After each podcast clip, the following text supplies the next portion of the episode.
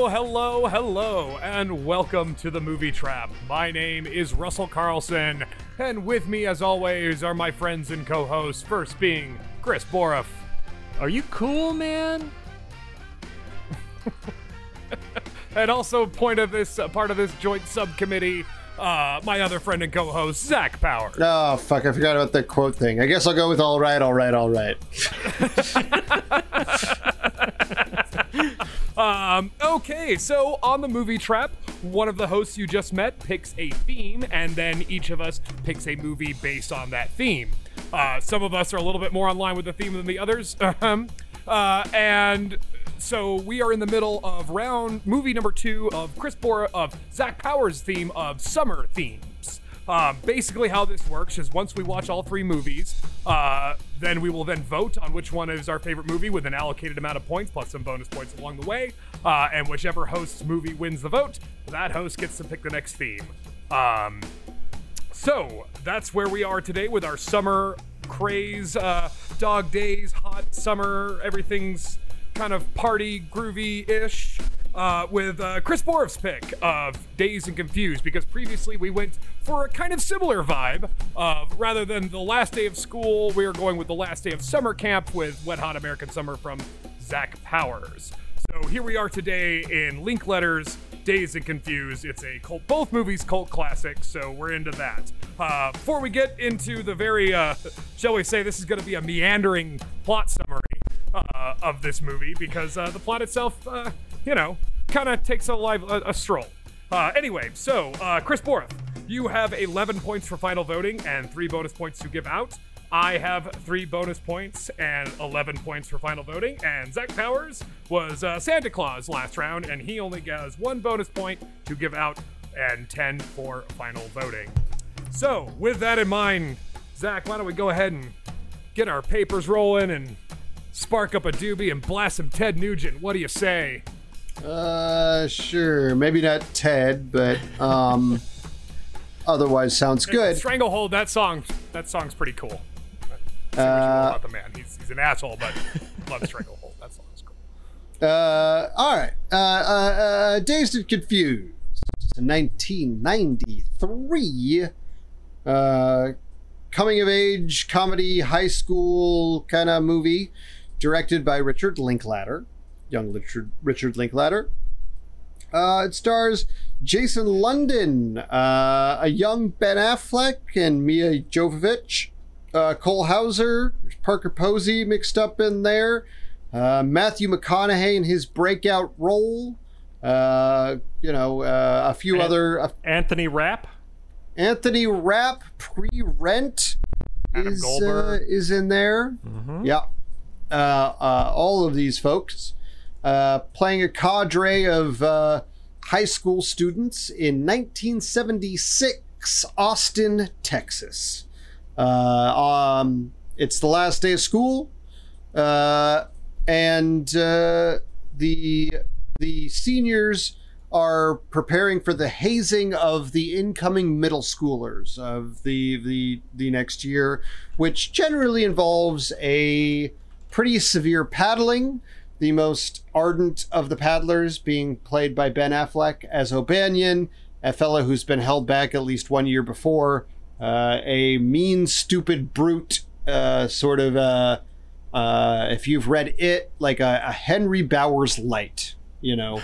um, uh, yeah.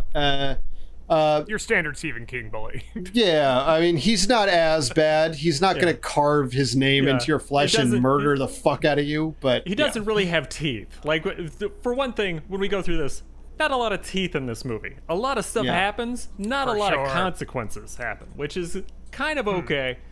But yeah, so when we're saying Stephen King bully, he's not going to actually murder anyone. Yeah, he's uh, you know he's and he's not under the influence of an ancient evil clown, so that helps.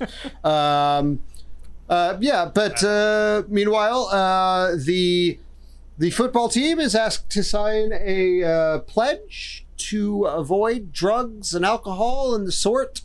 But uh, the star quarterback, Randall, quote, Pink Floyd, uh, refuses to sign such pledge. Um, uh, and an act of you know young person defiance. Uh, even though everybody else in his team does, uh, even though they don't really plan to follow it. Um, the the freshman girls also get kind of hazed a little bit by um, young Renee. I think Renee Zellweger is in this scene. Um, I think it was uh, Joey Lauren Very Adams. briefly. oh, okay, that's who I'm thinking of. Yeah, yeah, yeah. Joey Lauren Adams. The Renee Zellweger shows up a little later, I think. Um, I'm sorry, folks. I uh, watched this movie about a week ago, and it's uh, it's a real like stream of conscious. You know, it's got that Linklater aspect. So sometimes I sure, you Yeah. bet. yeah. Uh, but uh, we also meet one of our main protagonists, uh, Mitch Kramer, who is one of the incoming freshmen trying to escape his his uh, imminent paddling. Um, and while he does uh, get away for a moment, uh, he is eventually cornered by Fred uh, and some others, and is pretty severely paddled. Um, uh, uh, Pink gives Mitch a ride home and uh, offers to take him out to some of the big parties for the seniors that night as sort of a, a an amends. Um, Also encouraged him. He's like, "Hey, buddy, you should go out there to show that it's not such a big deal. You got horrifically beaten in front of people. You got to go back out there and be a man. That sort of thing." yeah, exactly. He's like, it happens to everybody. It happens to me, etc. Um, uh, but the big main plan for the party is derailed when the liquor arrives too early to uh, one of the fellas' parties, and his parents uh, decide to stay in to thwart his attempts to have a big ass kegger at his house. So uh, everything's kind of up in the air. Um, meanwhile, uh, a group of kids who are a little on the nerdier side, named Cynthia, Tony, and Mike, um, also uh, elect to come out to uh, to the to the uh, goings on of the final night of school. Um, uh, joining along the way is also David, who is an older guy in his early 20s who still hangs out consistently with high school students, played by Matthew McConaughey, uh, probably the most famous character from this movie. Um, uh, and, uh, you know, he picks up Mitch and uh, Pink and the rest, and uh, they head for an, the Emporium, which is a nearby pool hall full of teenagers um, where they kind of just hang out for a while. They get hamburgers, they play pool. Um, uh, Mitch meets uh, Julie, uh, who he has a crush on. Um, uh, and they cruise around with Pink and and the others. Uh, Mitch eventually has his first taste of beer, his first marijuana. Um, they bash in some mailbox and get a gun brandished by a nearby neighbor. Um, and then uh, eventually return to the pool hall uh, where Mitch meets his other middle school friends. And they decide to get revenge on uh, Fred O'Banion. Uh, they manage to uh, trick him, like with some live bait, who he's going to paddle. Uh, but instead, he gets a bucket of paint dumped on his head and leaves both the scene and I believe the movie uh, in a fit of Pretty rage. sure that's his last scene. Yeah. Uh, but uh, having failed to get the party, the house party going, uh, the kegs do manage to get uh, delivered to the Moon Tower, uh, a big sort of water tower nearby. Um, and most of the senior class arrives there for uh, a big kegger. Um, uh, including the three geeks. Mike is sort of threatened by a by a bullyish figure, um, uh, and uh, another one of the geeks, uh, Tony, uh, meets up with Sabrina, uh, someone, one of the girls who talked to him earlier uh, when she was being hazed and proposed marriage to him, as uh, as they are Mhm. forced to do um, and they sort of take a liking to each other, um, etc. Uh, um, yeah. Uh, Mike confronts the cl- the bully who uh, attacked him earlier, uh, beats him around a little bit, but uh, he gets some liquid courage built up, talks himself Yeah. into it, and then promptly gets his Right. butt kicked, which is kind of Yeah, what yeah, he gets the sees shit beat out of him in return. Yeah. Yeah. Um, um, yeah. Uh, uh, Pink is asked by one of his co-players about why he refused to sign the pledge, and Pink is uh, sort of uh, he's like it, it violates my ideals and all that kind of shit. Um, Mitch eventually manages to leave with Julie, the girl he had a crush on earlier, and they make out a little bit. Um, uh, uh, and uh, yeah, the Tony, one of the geeks, makes out with her friend. Uh, Tony manages to make out with uh, Sabrina a little bit as well. So it's a, a night of love and laughter and beatings and kegs. Um, And Pink and his friends uh, stay up uh, later and go back to the football field where they get high on the football field. But the police arrive, uh, seeing them there, um, and they call the coach. Uh, coach tries to get Pink one last time to sign the pledge, um, but Pink refuses and says maybe he'll play, but he is never going to sign the pledge. And they decide to head out to try and get Aerosmith tickets as Mitch, at the break of dawn, arrives home to his mother, who has been waiting up for him. Um, she takes it easy on him, but says never to do that again. Uh, and Mitch goes to his bedroom, listens to Slow Ride as Pink and his friends head out of town to get their tickets to Aerosmith. That's basically dazed and confused. Mm-hmm. You did it. Good job. Um, yeah, because if I don't know, we can go into Linklater and his kind of style of movies, but they are these kind of, like you say, kind of stream of consciousness vignettes of like a certain. I had a, I had a little thing pulled up to to, to, to kind of guide guide my tracks on this one. Usually I don't. Usually I just go off Right. the cuff. But Well, yeah. Linklater has always done Right, this. but this even- is, this is even- I- definitely I only his wa- deal. It's always like a, a peripatetic story that goes all over the place. Um, his first big one was a movie called uh, Slacker, which basically it's a really strange story. He made it as a student uh, running around Austin, or maybe he wasn't even a student yet, but basically it is not a narrative it's like you'll have a scene in which a character enters they talk about something there will be a small vignette scene they talk to people then someone from that scene leaves the scene and then the next scene starts with whoever left coming into that next scene and then it's a completely different vignette about something else. And it was all about the wacky weirdos all over austin. So it, it's sort of this thing that he's continued through his career uh, not really telling straightforward narratives as much as character studies that kind of take a swipe at a whole swath of people or at a big bunch of ideas. Uh, so it's very much if you like that sort of thing, you're gonna be into it. If you're not into that sort of thing, eh, you might want to put this one back on the shelf. Yeah, I, I mean, there's there's bits in this movie that are like, I think have and you know, there's certain movies where like things from them have entered the common vernacular, and there's pieces and bits from this movie where that is certainly true. Uh, as a cohesive narrative, it's like it's you know very much just sort of it's it's it's more so than a lot of Linklater's movies, like pretty cohesive. Like you know, it's just that first love, first drink, first beer. Like the Mitch storyline, you know, is pretty you know telling. Uh, I It's mean, similar it's to like clear. American Graffiti. Yeah, exactly. Or even like um movie like a 90s like can't hardly wait or any of these things that are like 24 hours uh, on the last day of school where you have to or the first day of school where you have to like kind of realize your dreams and come of age and it's definitely enjoyable. Um the sequence of events and maybe this is a little like remembering that time in your life like doesn't always click in your mind when you remember back to it but you remember the moments that It's kind of matter like watching. It's like watching Groundhog's Day a little bit. Like you dip in and there's a scene. You're like, I don't know where this is in the flow, but I kind of get it.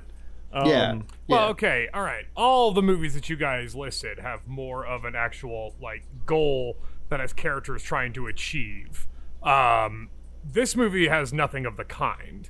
Um, it's pretty much just how are we gonna get through the day? You know, or what's the party situation? Yeah, everybody like? wants to go to a big party, and around. and that's Right. that's kind of the I main mean, thrust of the movie. You know, but like movies like Can't Hardly Wait, there is a through line. There's a you know, there's Sure. a path that the audience is taken on. Numerous This characters one, have goals There, in that there is there is that's why I wanted to ask you guys like I kind of like what's the legacy of this movie? Is this movie meant for like us when we were kids in the 90s or is this made for our parents to try to remember the back in the day? That's an interesting question, like, because like, this I, is- I wonder who this movie is made for. Uh, This is one of I those- remember this movie being exposed to me when I was graduating the eighth grade into high school. That's when I first discovered this movie. Um, and it it's not like it resonated with me. I mean, it was easy to watch, and I, I was more or less forgettable by the end of it. I thought it was weird that Ben Affleck was in it, I guess, um, and the Fifth Element lady. But um, yeah, I, I I don't know. I just don't know who this movie is actually for. Okay. Well, so let's just uh the thing the thing about that is this is I think I don't know if there's science behind it, but I think it's pretty fucking apparent just on like a empirical level that the nostalgia cycle is very real. Yeah, Like this movie 20 came 20 out years. For sure. Yeah, yeah, 20 years. this movie came out in 93. It takes place in 76, about 20 years earlier. I mentioned it during my um, roundup. That's another example of a, a work where, um, you know, that came out in the uh, mid 80s. And uh, Stephen King is writing about the late 50s for a pretty huge portion of that book. Now we've got uh, Stranger Things came out a few years ago, and Yeah. it's all about the 1980s. Like, I think the 1980s nostalgia cycle was fucking insane the last eight or so Well, years. It's, I- I it's starting to get into the 1990s now. Yeah, I was gonna say I think that the '80s cycle has definitely turned down a bit. The thing that I've noticed at work and just in general has been people like borrowing things from the '90s, like style elements. For some reason, cyberpunk. Like I know the game came out, but people became obsessed with Ah. the style of cyberpunk, which even in the '90s Hmm. felt kind of awkward and dumb. But you know, people are gonna wear what they want to wear, and I can't I really it. argue against fashion. I think I think like for instance, Scream has been has come back after a pretty long pretty long time away and I think that's part of like even that because Scream when I think of like some of the most 90s movies made, Scream is in the top 10. And I love Scream, but Right. it's a very but I mean, 90s even movie. but this is even before like that 70s show. And that was still pretty popular among kids my age too. You know so like it's not necessarily only our parents nostalgia. That's why i'm kind of asking Well, it's just- we watching you know like do we younger generation watching this in 93 like just Well, relate to this I the think fun that antics and the idea of like coming to it age generally our attraction? generally it doesn't alienate right? Like uh when i watched well i read it when i was 12 and i watched um shows and movies that had like that were like the 70s nostalgia cycle when i was a kid and like it didn't alienate with alienate me because like the thing that Right. people are really trying to reproduce is the feeling of being that age and that doesn't actually change um, correct in spite of like the trappings and the social situation and all that shit. Like fundamentally feeling like a 12 year old or an 18 year old Mhm. is it doesn't change. And that's what Pretty these movies do well. And the reason these people set them in them there is because now they're 35 or 40 or whatever. And that's Right. the time they knew how it felt to feel like that. It's just but but a good one a really good one captures that feeling. And this one does mm-hmm. to a to an extent i think. I- Sure, I would say sure. that like going with that, one of the things that like jumps out at me is the fact that just the fact that a story like this, and I've noticed a number of summer-based stories have similar things to this, where you won't have as strong a central narrative as much as many many little sub narratives kind of happening around the side in the same way that like uh, most of summer, at least at the start of summer, is about the endless possibilities in front of you. So you're going through the story, and all these different characters are introduced, and then they're going different ways and doing different things, different ways people could spend their summers. Um, this one to me mostly, I think I would have watched it at that age, um, mostly just going through the uh, emotions of Mitch, but probably also his friends, Right. And also the fact Right. that like everybody in the movie is talking about weed. Like when I was a kid, I was a super square. I would have been like, I don't like these kids. They're into drugs. Now I'm an adult and I'm like, these kids haven't seen enough shit to smoke as much as they do. But the thing is that uh, it is definitely that edge of it. I think that might be the reason. I don't know. How do you guys feel about that? Do you think that like the drug use and sort of the open like counterculture stuff in this is the reason that it caught the zeitgeist? Because there were lots of other ones that came out. There's like you know uh, American Pie. Uh, that nobody did drugs in that, as far as I can remember. Uh, Can't Uh, Hardly they definitely was that? I don't drank. They drank they for drank, sure. Yeah, they but no one was drank. smoking. Uh, Um, can't hardly wait. yeah, I, I, don't even everybody think was a teetotaler. Can't hardly in that. wait. I don't. Yeah. uh, no, I mean, uh, Oh, they can't drank, hardly wait. not There's a big, yeah. Uh, um, but I don't remember weed being such a big thing about it. But like, there's also here's the- stoners I- and can't hardly wait. That's true. Jason Segel Um, plays in a very early role. That's right. In, that's right. In a correction, right, yes, right, I don't know what I'm talking right, about with that's Can't Hardly right. Wait. I should probably not talk Uh, about movies I saw last time 20 years ago, like But I mean, remember. but uh, uh, you know, but even even even in the generation before that, Chris, Uh-huh. like the John Hughes, which is like what I think Linklater. Sure, was The trying to do Breakfast with Club was has a to make famous weed a smoking photo, scene. But they're all yeah right. So I mean, it's it's all kind of that's I think Linklater's whole purpose of this is to be like a photo negative of the Breakfast Club and like the John Hughes era of like the '80s and stuff. This is supposed to be like a a photo negative. Whether he, it, the problem is, do you achieve it or not by just kind of meandering around this town with these hijinks of these kids, you know, and with a very very you know, not really all that attainable goal or even defined goal other than just this kid just has to survive. And he doesn't even survive. Halfway Yeah, through the movie, he gets his ass kicked by Ben Affleck. I suspect. And, you know, well, it's him the being i- accepted. I suspect the idea, if I may, is that the purpose of the movie is you got Pink and you got Mitch, and they're the two main characters. Uh, yeah. Pink is a fella who knows his identity. He's at the end of the high school process. He's coming into being a senior. He knows his identity so strongly that he won't sign this pledge. This pledge that his fellow teammates have signed and don't Right. abide by. You know, they just lie. I mean, their signature means nothing to them. Like it's fucking nonsense. But he has this strong sense of identity that he's true to who he is internally, that he won't make false these false promises of like I ain't gonna drink and do drugs. And Mitch is somebody who is pink three years ago on the first day of that spectrum.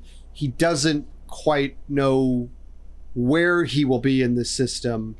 And it's the formation of, of an identity. Like, I think it's just two ends of the same character. I think that's what they're supposed to be. I'll give you a Kind. point. Sure. I'm going to give you a point for But- that okay, because I all hadn't uh, I hadn't considered that that would be the linking between those two. I guess the link came to me Yeah, later. and also, but al- also, more if I wanted to Mm-hmm. Comment very about good, like Chris. the drug I, I heard and I, I heard and it happened. uh, but I, I also think that uh, going back to the to the weed stuff, I think a part of the commentary that that is making in this whole movie is that like we're ten years removed from like the summer of love and shit, or at least like right before it. And I think all these kids are expecting that moment to happen for them. They're like getting ready to go off in the world and there's going to be Woodstock and there's going to be, you know, all sorts of crazy radical shit. But they know they know better. They already know better at this point. That no, no we're just going to get Ted Nugent and Alice Cooper and Led Zeppelin. You know, tho- that's tho- that's what we've got. Um, you know, so like it it I mean, there is a like an, an inherent disappointment I think that is ingrained in the 70s that I think this movie captures pretty well considering it was made in the 90s. Well, I mean, do you think that that would be more a feature of the Gen X uh, generation that was making it? For sure. Because Thousand percent. yeah, Thousand it- percent. Like anything where it's like anti-establishment, anti-authoritarian, anything where it's like you know fuck either side, they're both going to be the same. Like that's that's pretty reminiscent of a lot of stuff from that era. Yeah. Yeah, for sure. And also, I think that the idea, like, this is part of the the beginning of the '90s auteur kind of craze, right? You know, like this Linklater still made this on his own. You know, this was still more or less an independent movie. Um, you know, with like a bunch of And- basically unknowns at this point. Truly remarkable. yeah, like this is one of those movies. I mean, Wet Hot American Summer has this in common, but uh, Sure. like, A lot of in common movies that I'm gonna bring up with Borofir while I bring out my paddle and paddle but yeah, like there's there's a there's there's a number of people uh, in this movie who, when this movie came out, no one knew who the fuck they were, and they're they're big deals now, and and I think that has that in common with Wet Hot American Summer. Though I think this was somewhat more successful than Wet Hot American Summer, at least. Yeah, Uh, this one, this Kinda. was a this one was a hit on VHS, I think. Yeah, Yeah, I think um, this but- is one of those ones that became a big cult classic afterwards. Wet Hot American Summer. It kind of is now. I feel like it took 15 years for that movie to become a cult Yeah. classic. Well, on this one, Yeah. uh, one of the reasons that the cast is like this could be the cast director or the casting director. Um, Hmm. This is a guy that people talked about a lot afterwards because I guess that he just somehow was able to identify people who were really talented and put them in front of Linklater. Um, that guy has since passed away. I think it was uh, a guy named Don Phillips. Yes, Don Phillips. Okay. Which it's a little inside baseball, probably not that interesting to everybody, but he's a casting Are you director. kidding? that, What's the movie trap, baby? Let's go. well, it's just interesting. He also did Fast Times at Ridgemont High as a casting director to kind of put it in Okay. context with what this guy's deal was. Sure. He did a lot Sure. of younger um, groups. He also did like Mallrats, uh, Animal Okay. House. Um, wow. Okay, so he really yeah. did run the gamut on these kind of. I mean, well, Animal House. I mean, that was mostly sort of like Lampoon because they had Yeah. like Second City and all that shit to draw from too. Also, Dog Day Um, After but Day. it. Holy shit! Okay, wow. I mean, Jesus. All right, wow. Um. So okay, yeah. th- Well, and I will Dog say Day that- Afternoon, though, Al Pacino and John Cazale, and that's just the Godfather casting, right? You know, Yeah. they'd already That's been in the sitting on Godfather bat, at not, that point. Not really. No, just two actors from The Godfather. Just two. Yeah. Um, but uh, I think that, um, and I, I- I think that's inherently why this movie works is that I, I you've got a very eager cast, you know, a very young and eager cast that that is ready to put forward honest proposals and honest performances and are just accepting the proposal that Linklater is giving them that like we're just gonna drive around in a truck for a minute, you know, um, listen to some Alice Cooper and shit, um, pass around a doobie or whatever. Um, so it's it, it helps it helps develop like rich characters, even if those characters don't go through so much a lot of evolution necessarily. Um, Well, I would, you know, it seems to me like he's probably kind of giving kids what they want at the time. Um, Sure. You mentioned John Hughes, and one of the but which kids is he making him his him as a kid or us as kids? I think it's that that's what I was asking at the beginning. I think it's probably a linkage between both. Like I think it's probably Okay. like someone who's got. I, I'm gonna go on a go out on a line and say that I think that Linklater specifically has some sort of an intense tie to youth and sort of the memory of it. He did Boyhood and things like that. But um, one of the things I found interesting is that his movies tend to be very sympathetic uh, when it comes to the characters. Like he just kind of lets them do what they're going to do. Like even uh, even the murder movie he did with Jack Black. Um, I can't remember. I think it was Bernie. Bernie. Bernie. Isn't that Bernie? Yeah, Bernie. Uh, he spent a long portion of that movie um, sort of setting you up to be sympathetic to Bernie uh, before, uh, spoiler warning, there's a murder in that movie, and Bernie's the culprit. But He does the same thing in Suburbia, which Yeah. is a base off of a Bogosian play. Well, one of the things I'm kind of noticing in this, when you compare it to John Hughes, is John Hughes tended to do stuff that was so over the top that kids could never do it, like the breakfast, the Breakfast Club, where they're like climbing around. Uh, everything in Ferris Bueller's Day Home Off is Ferris just not Bueller's is probably the biggest It's like offender. yeah, like none of it's real, none of it's possible. And when you really stop and think about it, it's stuff that you might casually daydream about when you're in middle school. But by the time you're in high school and you're at that age, Hmm. you're really wanting to talk to girls more. You're probably wanting to drink. You're probably wanting to go out and do all sorts of things you're not supposed to do. Not particularly any of the stuff your parents want you to do. And- Girls or or Yeah. any uh, whatever uh, person What- you happen to be attracted to. Exactly. But the sure. the thing is is I just see that as a change for this. Like the kids who grew up on Home Alone, you know, going like I don't really connect with this, you know, Roadrunner nonsense happening in the movie. Sure. This movie comes out and it's way more accessible because you're like, oh yeah, sometimes you get into a car and some guy asks you if you have weed and you don't have it, or other times you're trying to get beer, or holy crap, that Mitch kid just walked in and got the beer, didn't go through any hustle. You're kind of like, oh my god, he's gonna get caught, and then he doesn't get caught. And as a kid, I would have been like, oh my god, how did he do that? It's fair, yeah. Like, uh, you know, uh, something that uh, I was thinking about recently, uh, because it's the kind of shit that happens when you're 17, 18, is one time me and my friends went to fucking Casa Bonita when I was 17 or 18 and I grabbed an empty margarita glass off the table next to me, and I asked the waitress if I could uh, get a refill, and they just gave it to me, and I was like, Sweet. and I've never forgotten that. That I, I managed to, no card, get a, a free margarita at uh, Casa Bonita when I was 17, 18 years old. I mean, that's awesome. That's the sort of story that, That I is think awesome. like inspires yeah, stuff like this. this movie. is exactly like yeah. uh, Um, God, I, I I also remember getting snuck into the back of the theater for Life Aquatic with Steve Zissou. Somebody opened Hmm. the fire escape, Yeah, and I, remember came into trick. the back. Yeah, but that is what it is I like it being Guy. Ritchie Snatch, but yeah, I had to do the same. And thing. also, what a Um, movie to fucking sneak into through the back. Yeah. My dad took me willingly to Scream 3 when I was 13 years old. And Hmm. but uh, for fucking Life Aquatic, I had to sneak in the back. That's, yeah.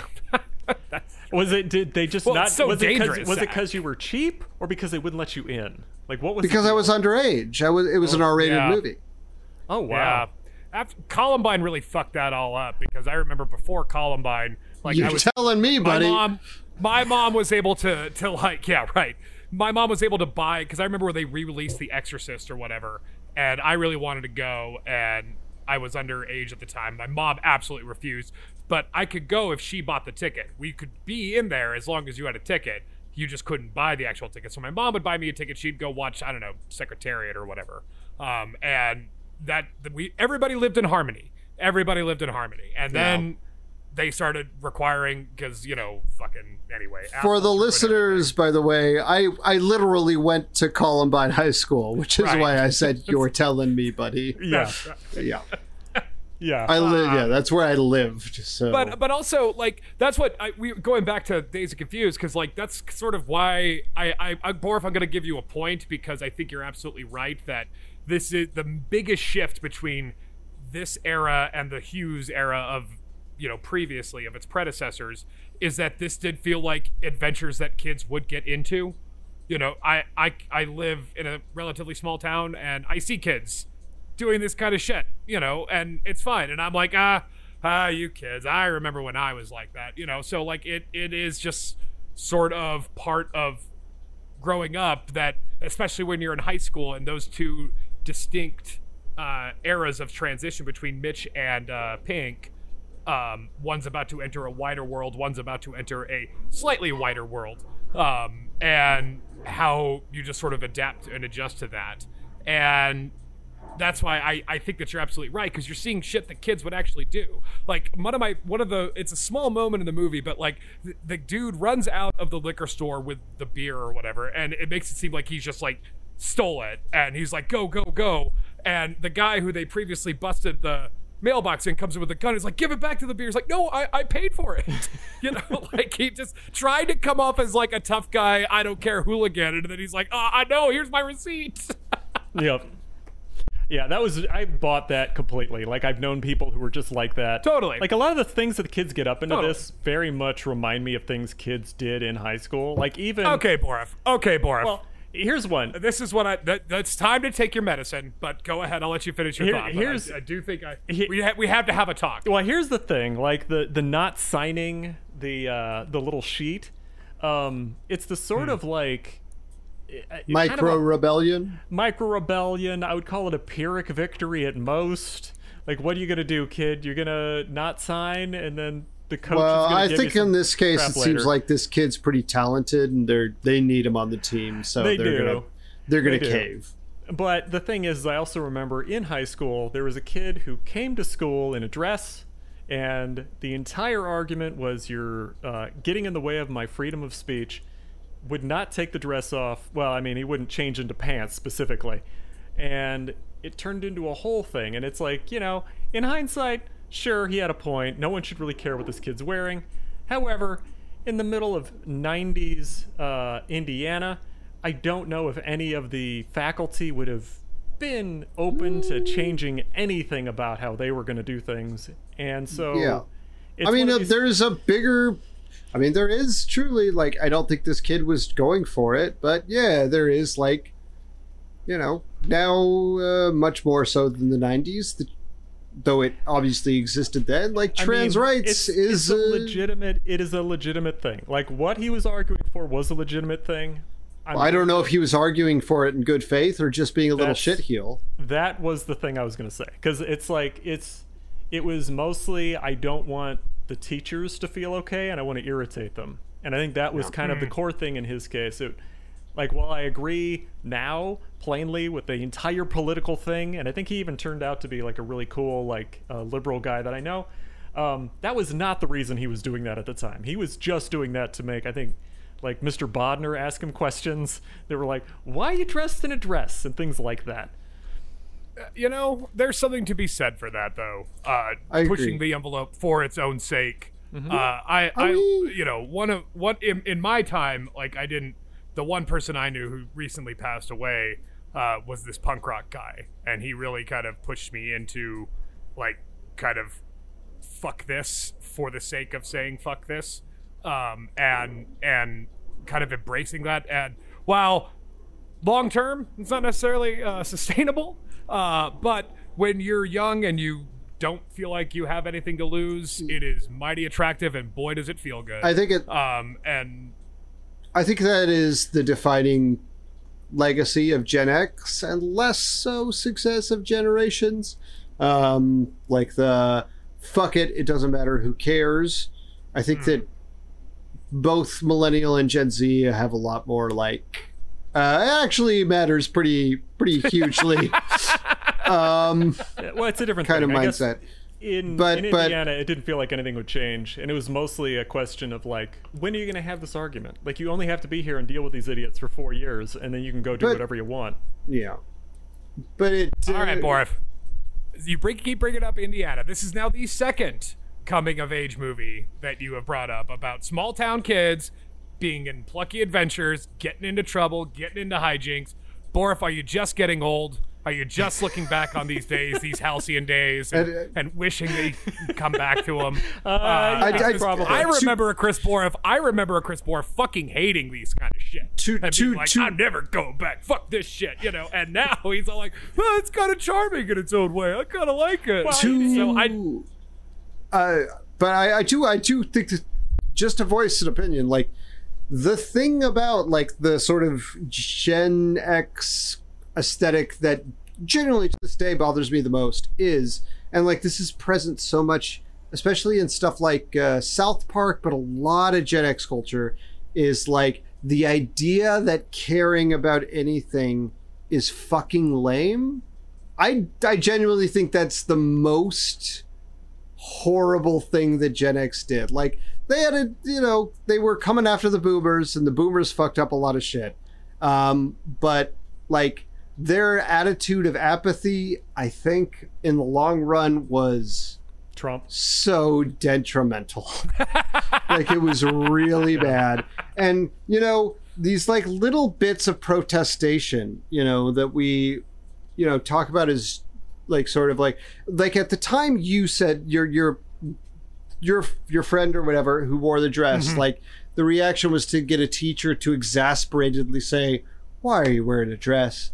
Like now fucking you wear a dress to school, you might get some fucking real fashy shit of mm-hmm. people and te- even teachers being like saying real angry, angry, angry, hateful shit. Like Mm-hmm. there was a period where it was just like why are you fucking around? And it's Right. kind of going back to you're a fucking pervert and you need to get. I know this is not what the podcast is about, but I, Exterminated. Yeah. Well, I let's- mean- that they they they there was a turning point and and and like it seemed there was a time period where like things started to get more accepting and and it, it seems to be slinging back the other way. And I, I wish there wasn't such apathy towards these things at a certain period of american history. That is not what this is necessarily about though this perhaps has some relation to the movie. Uh we can continue on. I, I think you're, but uh, I, I, I kind of, but I mean, that's that's what's kind of the the irony. This is a Gen X movie about a different generation. yeah You know, like that's that's what's kind of the the interesting the, part the loosening kind of the statement. slack, right? Like that's what I think. Right. Dazed and confused Yep. is the loosening of the slack, and the slack is maybe, Mm-hmm. in some regards, tightening right now in our country's history, and and I wish that loosening wasn't taken so for granted in some regards. Yeah, I'd and like also, I mean, a- we we I'll give you a loosen. point, Zach. The uh, did it's uh, I think it is a good point that uh, the the overhanging thing with Gen X has been sort of the uh, apathy and sort of the false uh, false equivalencies of like both sides are the same. Um, Yeah. which I think I does think- lead to things like Trump.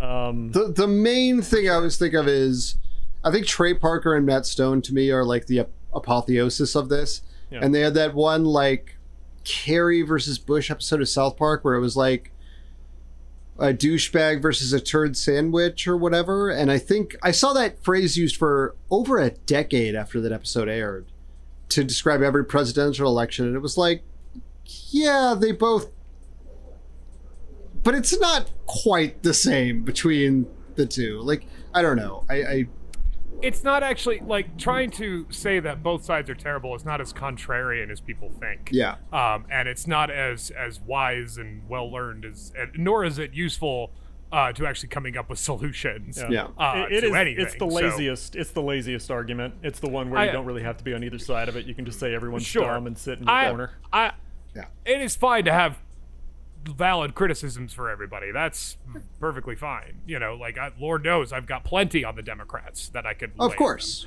Um, but this is, uh, but even on, but even, and that's why you know, you know, to bring it back to the movie. Yeah. You're kind of I, in and I apologize again for going down this road. I mean, it's about the feeling of an era in so many ways, Sure, and I, I, and kinda I guess it- away it's an, and- it's a testament to the movie that it it Sure. made me. it invokes this uh, uh, amount of nostalgia, you know, because that's where I think that, you know, and, and- but also I, I think that this is kind of the legacy of this movie, you know, like I, I that's why I would really wanted to kind of couple this discussion around the legacy of this movie. And the Matthew because- McConaughey I mean, character it's- is an interesting Oh example sure, too. I mean, uh, yeah, I mean, abs- he. I mean, I knew a guy like that, you know, like that.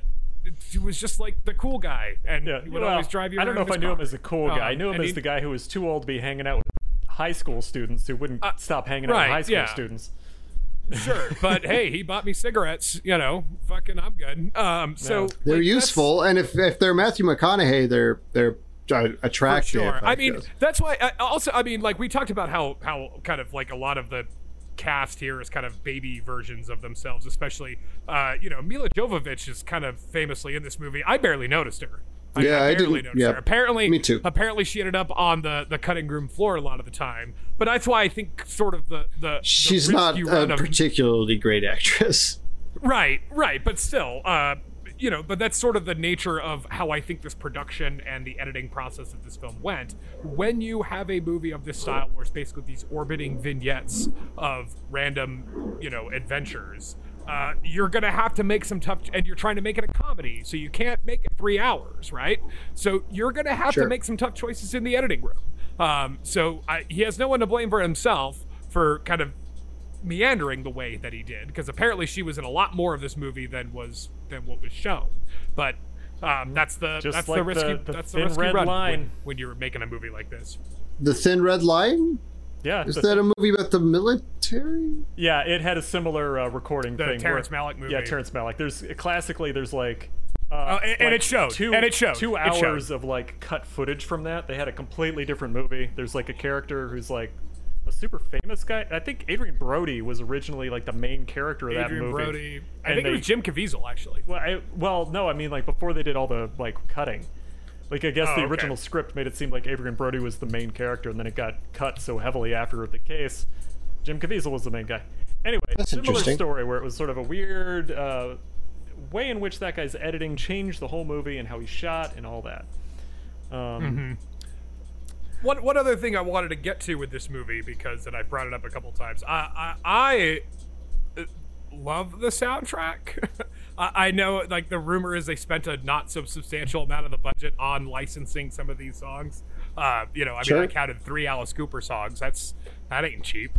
Um, and and you know, you could always see you're pushing an open door when you play a Black Sabbath. Uh, easy one for me. And uh, even the the the shall we say even despite what a scumbag he is, the best of Ted Nugent, if you can call it that. Um, and I've never been a big fan of Aerosmith, and I've never understood why people like that band, but people do.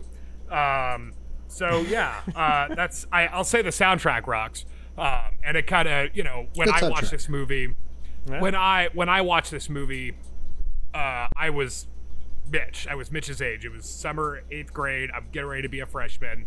Um, and but That- even then, I'm like, this is bullshit. This is not. Come on, they're not gonna. And guess what? It was. It didn't happen. Like by the time you're in high school, really, nobody cares. Nobody, you know, like that. Everybody is more or less chill as long as you're like not a complete asshole. I mean, you know, I I'm gonna kind of say this, and I guess I'll let Zach say whatever he wants, and I, we could probably go into final uh, final thoughts. The um, thing I noticed with this is just the scale and the intensity of like what the consequences were, and how the film has like a false realism to it, where it feels more true to life than John Hughes movies. However, it is still plainly a movie, still playing by movie rules. Like there's other films, uh, or I'll mention a couple TV shows where I've seen that the comedy has this specific thing where it's not a true or realistic response when people say things. It's instead still kind of in movie mode. So like um, Wet Hot American Summer, for example, has a lot of scenes where people are saying comedy, and it's you know sort of broad comedy, but you kind of understand it as movie logic and movie Yeah. way of telling that I mean, story. that's there's a lot of meta comedy in that movie, Yeah. especially for the time it came out. And like a more modern example, one that jumped out at me as sort of an example would be uh, a lot of the works of. Uh, I cannot remember her name right now, but you guys will probably tell me by the time I'm done speaking. Uh, 30 Rock. Uh, Tina Unbreak- Fey. Tina Fey. Tina Fey. 30 Rock, Unbreakable Kimmy Schmidt, uh, Only Murders in the Building. Reason I mention that is that when you watch any of those, Though I will say she's not a creator or writer on Only Murders in the Building, only uh, yeah, she just only an showed actor. as a favor. Sorry. Yeah, it was just I it stuck out to me because she was in the movie. Um, the thing is, is that the reality in those things is usually heightened, and there will be something that like would not work in real life that occurs in it, um, or ways in which people speak where they're very intense and mean to each other. And if they said it for real, but because it's a comedy, they just sort of sweep past it and they're on to the next joke before anyone can feel bad. This movie has a little bit of that, but not quite to the same extreme as the John Hughes stuff did. So it's kind of one of those interesting things where it's like there's stuff in it that doesn't feel quite true to life, but it feels kind of acceptable on emotional level when you're watching it. So, like most of the stuff involving like uh, Adam Goldberg's character getting beaten up or how much he's just complaining, like if that guy was in real life, I imagine someone would throttle him and say, "Stop doing that." Hmm. Anyway, but uh, yeah, go ahead. Uh, real quick, give me about mm, one minute. I really need to go to the bathroom, Okay. uh, and we'll All right. pop back in. Sorry, Cool. I just I got to do it. Cool. Two in a row. Uh, it's a lot. Yeah, that's all right. Right, back to back, doing a double header. Yeah, if he, uh, uh, I see, I'm still rolling. Oh, Yeah, I, I did it glitch yeah, for a second? I saw I, it like yeah, I and kind of glitched out when he uh, when he was doing the synopsis. So I figured if I just kept quiet and didn't say anything, nobody would notice. Gotcha. Yeah, uh, it worked. Huzzah! should be fine. Should be fine. Yeah. Let me put a. Yeah, but I'm glad you like that Only Murders in the Building. I just love that show. I just find it completely. It's very silly. Your, your description of it is pretty apt. It's just a cozy show. Yeah, yeah. You know, it's it's a, Absolutely. It's a very cozy Yeah. and fun. I and and I'm usually like I can handle Martin Short on very small doses, but I love him in the show. He is fucking hilarious. Well, it's the perfect show. amount of him. Like his level of irritating Yeah. is like part of the character, so it makes sense. Sure. Um, yeah. yeah, it's Yeah. also And, like I mean, shit, you get Shirley MacLaine out of retirement. Holy shit, you know. I mean, I like that movie. I like It's that show a lot. It's, I think the fact that I, I know it is like Sarah a and I just cozy. whole thing yesterday. Since it is a cozy, I can kind of get into it. But it's so funny how they talk about podcasts. Like that part, I'm Yeah, I just know like, it. I know. It's so great. it's like this is this is like aliens describing a doctor. Like this is weird. I know. um yeah it feels like a it feels like murder she wrote a bit like very like sweet and cozy and everybody's Yeah, kind I mean- chill and you're not really scared and like even if someone gets killed you're like yeah but it won't be in a mean way right, Um, but even the the the the overall mystery of yourself, you're still kind of like, oh, okay, all right. You know, it's it's satisfying and it's it's serious. Like there's some honest like character shit in there, but without being so like dour about it. You know, it's it's it's more or less everybody's just there to have a good time, and it it sounds like this is going to be Steve Martin's last thing he's ever going to do. So um, everybody's going to show up, I guess. oh wow Um, i didn't uh, i didn't hear yeah, that because yeah, he he well, he just said he's got nothing planned. So Oh, anyway, I, Sarah had never seen uh, My Blue Heaven before, and she loves Steve Martin. I'm like, well, you got to see My Blue Heaven. I mean, that- Oh, yeah, just yeah. to watch um, Steve Martin try to pass off as a gangster. yeah steve martin's hilarious like uh I do love Steve Martin. I am. I'm, what are you doing here? It's dangerous for you to be in the frozen food aisle. You're gonna melt all this stuff. I loved uh, I loved the scene where he just started going crazy about uh, um, not Martin Short. Uh, what's the other guy in that? Steve Martin. Oh, Rick Moranis. Rick Moranis. Rick Moranis. Rick Moranis Oh. sitting on the bed in his dress pants, That's just right. freaking out about it. That was a very funny scene. Talking about my Sorry about that, Douglas- guys. would I, you- I definitely had to. you. Definitely had to use the bathroom. Void. Cool. Holding Yeah, it. I get it. Well, that's okay. I think uh, once we jump through this, I'm probably going to run off and eat. So Yeah. Uh, okay, cool. Um, all right, Zach, you probably had a point that we could get to final thoughts. Damn, uh, damn if I Don't, don't remember. have a point. all right. Um, much like this movie. Um, yeah, okay, so I guess we can get into final thoughts. Uh, uh, what the fuck? I'll go first. Um, you know, I feel like every generation kind of has one of these movies. You know, I, I, I- whether or not they're movies that are looking backwards or movies that are trying to navel gaze into the current generation. Every generation sort of has this, and that's why I I sort of think that that Zach messed you up, Borif, for picking this movie because he did Wet Hot American Summer, and you just got in that mindset of just like, you know, all right, we're gonna do the last. I'm gonna do the last day of school, and he'll do the last day of camp, and it's kind of. I mean, one's it's kind of you could you could even argue Wet Hot American Summer is almost like a spoof of this kind of movie. Yeah. Um, so like it, I, I think that that just kind of messed you up with why you chose it because there's not too much summary vibes because it basically just is evolves in a whole day. It's just like that you're just following these kids around for a whole day and that's the movie. Um, but it's not without its charm, and I think what helps is that a uh, you've got a pretty solid cast with, for the most part, uh, three-dimensional characters. Like even even Ben Affleck, who's just like this kind of tooth, toothy monster throughout it. When he gets the paint dropped there's a moment that I sort of like I kind of understood about his character is that part of the reason why he does this is because he got it so bad when he was a freshman, and part of the joy of his life And I think is he's- to inflict that same plane on others. Yeah, he's Uh, clearly a very so- frustrated. like that character is has been held back a year. Like it's his second year doing the hazing. I think he's probably not a very happy person and is right. extremely Right, so that's why he retaliatory. and uh, I, I mentioned his home life completely shit. melts down. Yeah, and that's why he completely melts down when they pour the paint on him because this is his opportunity to be king for a day, and they took it away from him. And there's something understandably human about that. So, like, whether or not you think he's a monster or not, but I, I, I get where he's coming from.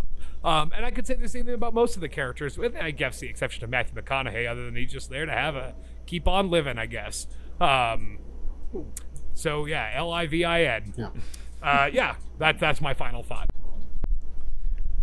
Uh, Zach, do you want to do one? Sure. Uh, this movie is fun. It's a fun watch. It's an easy, fun watch. Uh, there's uh interesting moments. It taps into like feelings, like like all of the.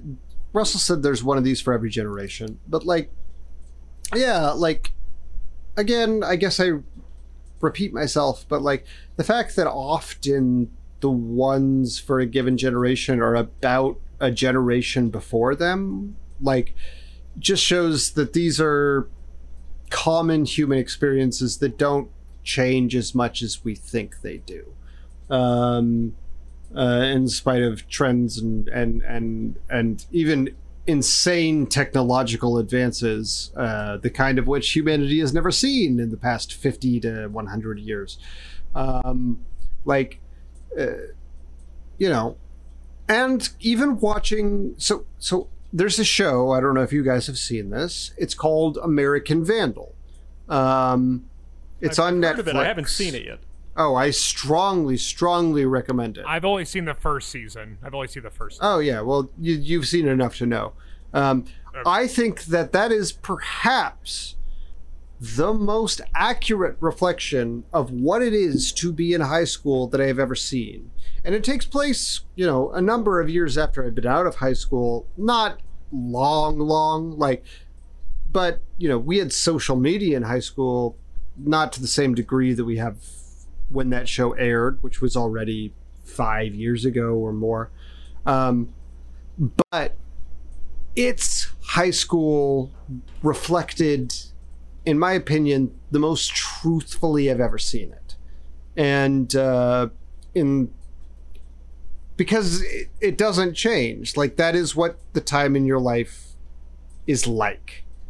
And it's if if done well, it can be evergreen and eternal, and it just matters if you capture that feeling or you don't. And I think in many ways, Dazed and Confused captures those feelings. Like I, I remember the first time I went to a party at my friend's older brother's place. He had an apartment in the area. We smoked weed out of a Coke can with a hole cut in it. Ah! And I had my first cigarette and drank a little beer. I don't think it was the first time I drank, but like, yeah, like that feeling exists. And if you can mimic it correctly enough, like, doesn't matter the time of the period or the place, it just works. Sure. And I think this movie does work pretty well. Uh, I, it's not my favorite of all time or anything like that, but it's solid. It's solid. Um, and you know, I, I guess that's Yeah. my final thought. Like I- it, it, it, like a lot of Linklater movies, I think it's meant to evoke a feeling, and it does it pretty well. Yeah. I would agree. Um, yeah, I would agree. Uh, I guess I'll dump, I'll jump in with my final thoughts. Um, I'd never seen this movie before. Um, I've only heard constant quotes. Um, I thought, honestly, I thought a little bit more would happen in the movie, but uh, having watched it, I think I can kind of understand why the scenes where people were saying things kind of pop out because it does feel a little bit like one of those comedies where it just sort of would play in the background at a party where you might not watch the whole movie, but you'll probably see it in the background at a party and watch some of the movie. Uh, could I really quick say one Yeah. other thing? Yeah. One of the things that's true about this movie uh, is that uh, when you are a freshman, seniors seem so fucking wise, and in retrospect, And they're old. just dumbasses. like they're the same fucking dumbass you're going to be in four years. But at the time, if one deigns to acknowledge you and give you a little advice, you feel like fucking Aristotle is coming down from the mountain and being like, "Oh, let me." Uh, I have got a boon from the gods. Yeah, Prometheus gives you his fire. right. right. Like, Yeah, but in reality, you look back on it and it's like, yeah, it's just some fucking guy. Yeah. Right? Yeah. That's funny. Yes, um, I agree. It, it's weird. I didn't have the same experience in high school like as any of these kids. So for me, watching these movies about high school, it's always a very strange experience. Kind of watching what people probably went through because I was very much a shut in for reasons that are completely outside the context of this. Didn't have a ton of friends. Um, but the ones I had, I was pretty close to. I was probably more like uh, the Adam Goldberg character than anybody else in this movie. Me movie. too. Me too. Yeah. So for me, I, I was probably it- most like the Matthew McConaughey character. there. You, go. okay, sure. too, too old. You be- look just like him, buddy. You're a dead ringer for him. um, it's a weird movie. Like I enjoyed it. Um, yeah, I think it does kind of suggest summer to me, even if it wasn't like the entire summer. Um, it's weird that it takes hazing so lightly. Like that is a thing that aged kind of strangely, but it's also something that was sort of a. Uh, I would say it was sort of a, an ongoing trope in coming of age movies about freshmen being beaten up by the seniors. Um, I don't think it was ever like as organized as this, and I think that the whole sense that seniors are beating up on freshmen to like break in the new meat was sort of a weird outlier from that time period. Uh, like I don't think that if you had that in a movie now, people would be okay with it. I'm pretty sure if you had a bunch of people bullying freshmen uh, with paddles and weapons, they would probably say, "No, this is gang gang Uh, material or You put violent." that A24 movie, it'd be fine. You can't put it in a, like, but like, 24 movie, sure.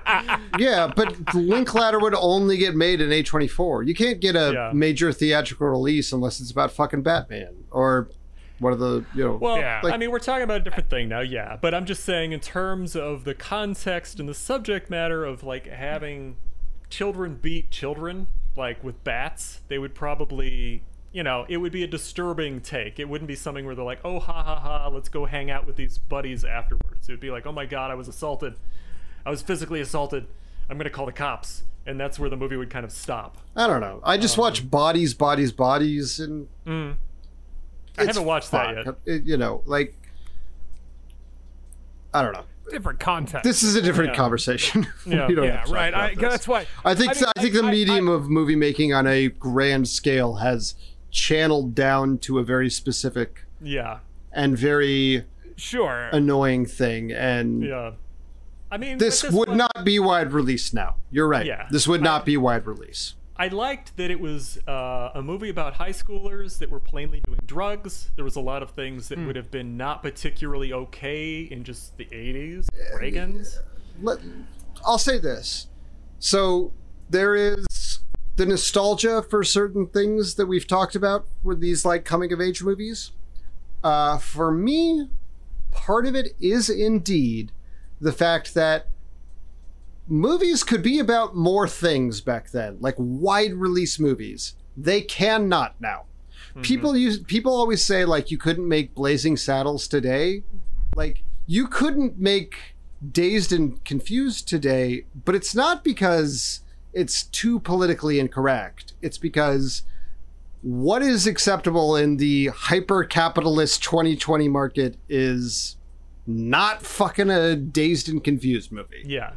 Yeah. Like mid Like it's not too controversial. Yeah. It's not too controversial. It's just right. I mean, honestly, this is quite the would- opposite. I mean, like even in the same even in the same era, Kids came out, right? You know, Yeah. and that well, not a huge wide theatrical release by any means, uh, did have some level of infamy. And I don't think Dazed and Confused was all that wide of a release. Uh, this was still a pretty low budget movie for Linklater, even for Universal being behind it and everything. They eventually distributed it, but I don't think it it was like designed back then there was a we, we've talked about this a lot. Back then there was a market for like middle market movies you know like mm-hmm. when you had these googleplexes coming up with 24 theaters like you had to film with something. Well now they just fill them all with doctor strange. They fill them all with batman or whatever. Like they, they have to have and the Disney has a contract where you Yeah. have to play Yeah, it for exactly.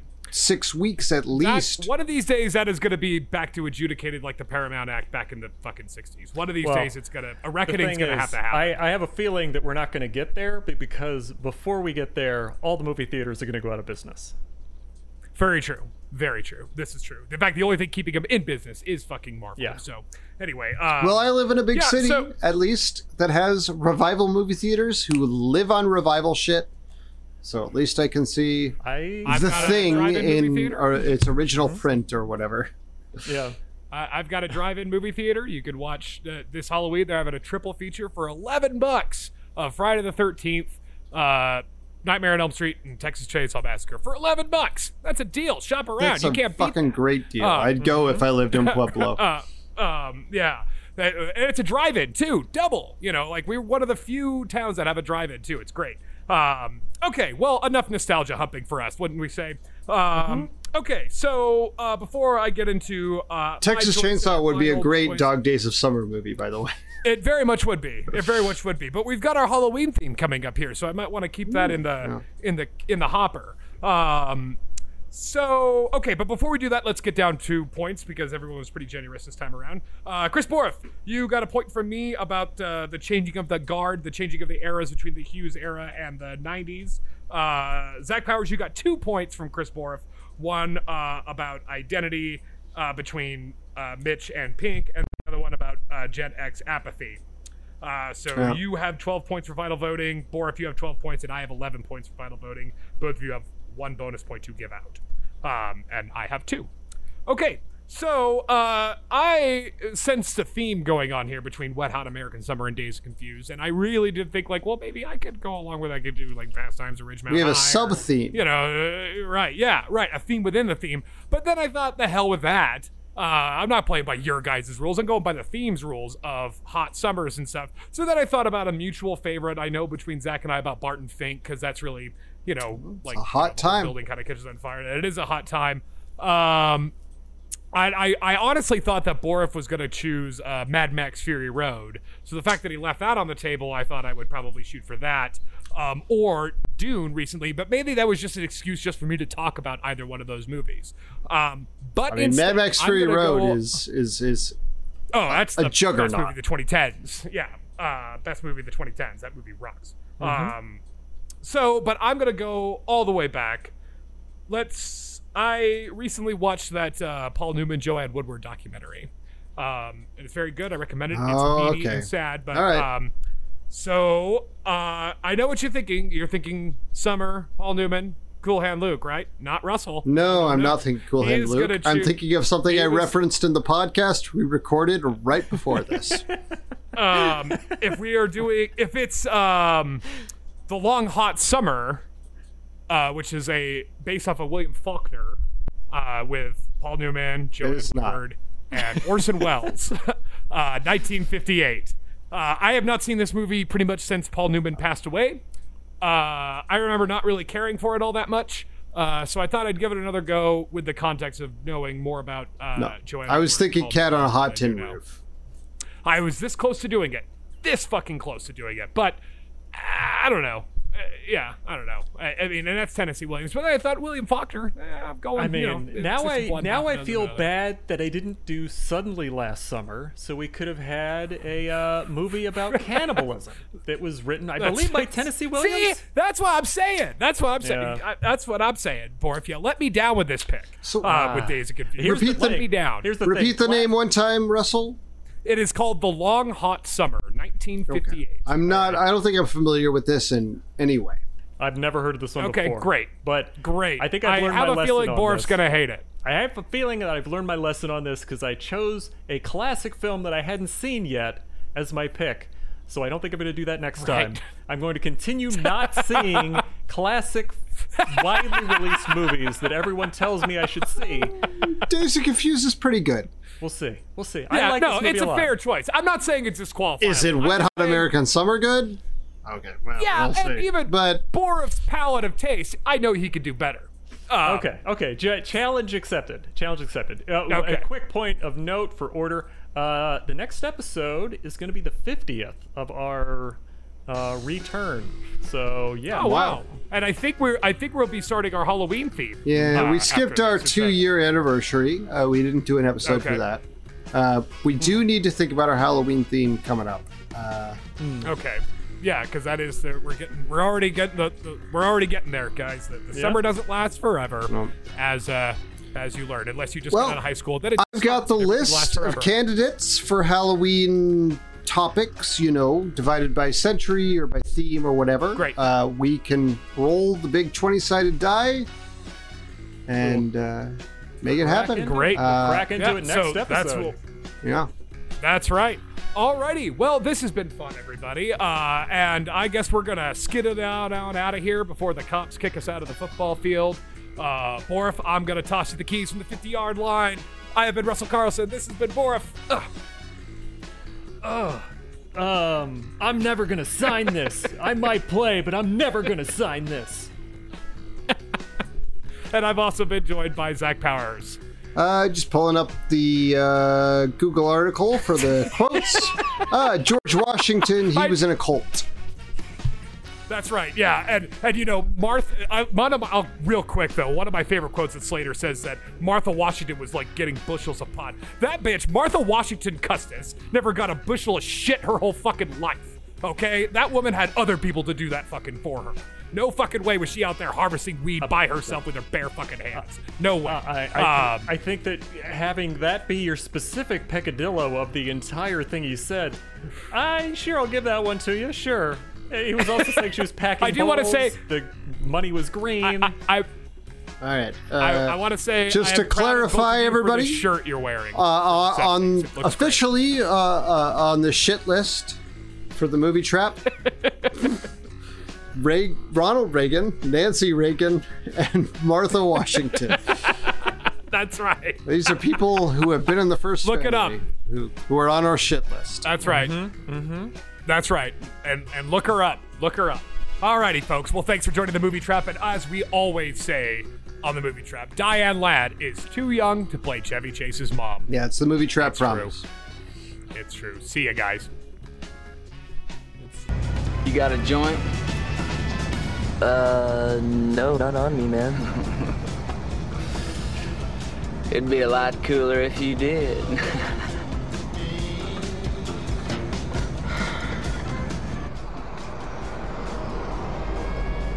All right, all right, all right, all right, all right, all right, all right, all right, all right, all right, all right, all right, all right, all right, all right, all right.